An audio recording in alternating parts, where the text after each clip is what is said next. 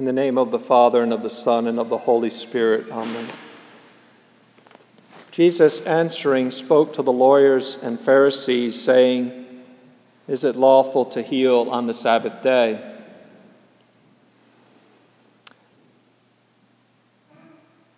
The third commandment commands, Remember that thou keep holy the Sabbath day. By the third commandment, we are commanded to keep in mind and observe God's day with appropriate rest and right worship. We are forbidden from doing any un- unnecessary servile work, work which would be a burden, detracting from the proper joy, the rest and relaxation of that, of that day. Some examples would be unnecessary shopping or travel, unnecessary travel. If you can do it on a different day, you must. Because if A shops or, other, or otherwise does business, B has to work. And neither A nor B rest from the world of money which is part of the reason for the Sunday rest.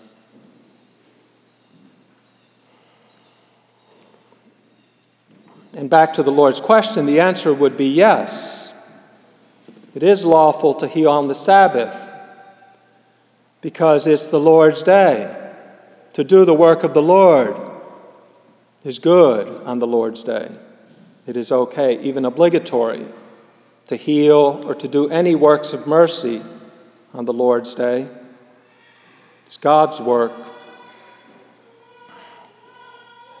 to give alms, to visit the sick, those in the hospitals, etc. To say Mass is a necessary work on the Lord's day. Remember that the Lord, when He freed His people from Egypt, He freed them in order to worship Him in the desert, in order to offer sacrifice in the desert. Our freedom is directed toward God.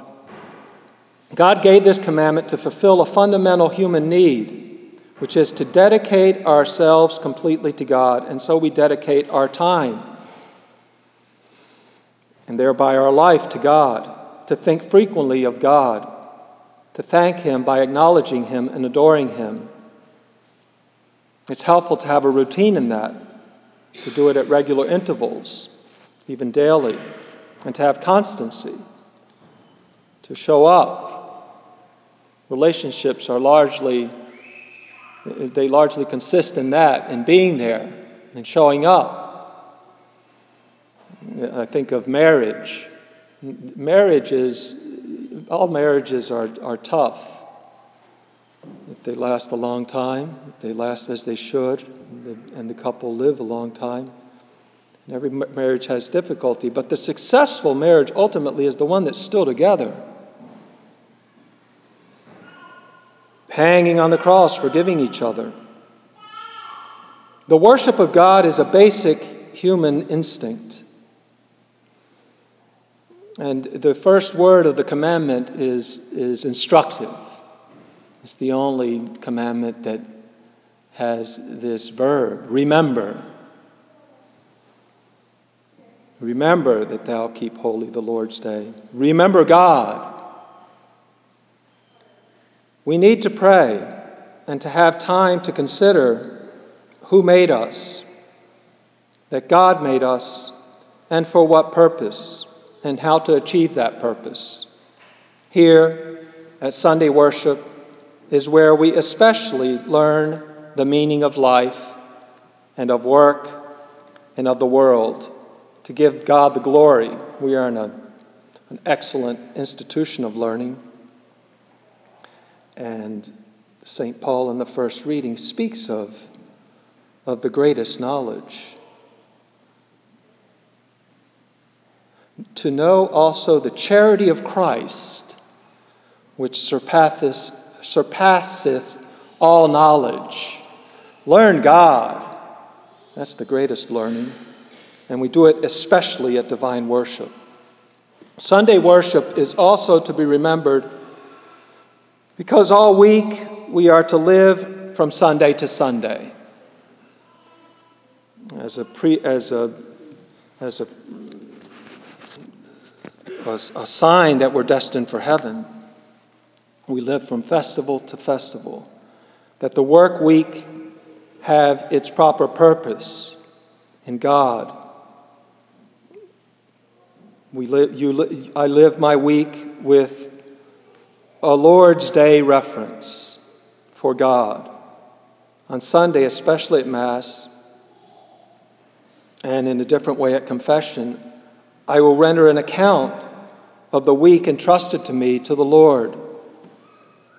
The Sunday rest, the Sunday worship is a dedication to God, and we symbolize it by our what we call our Sunday dress. We have Sunday shoes and other things that we use especially dedicated to the Lord.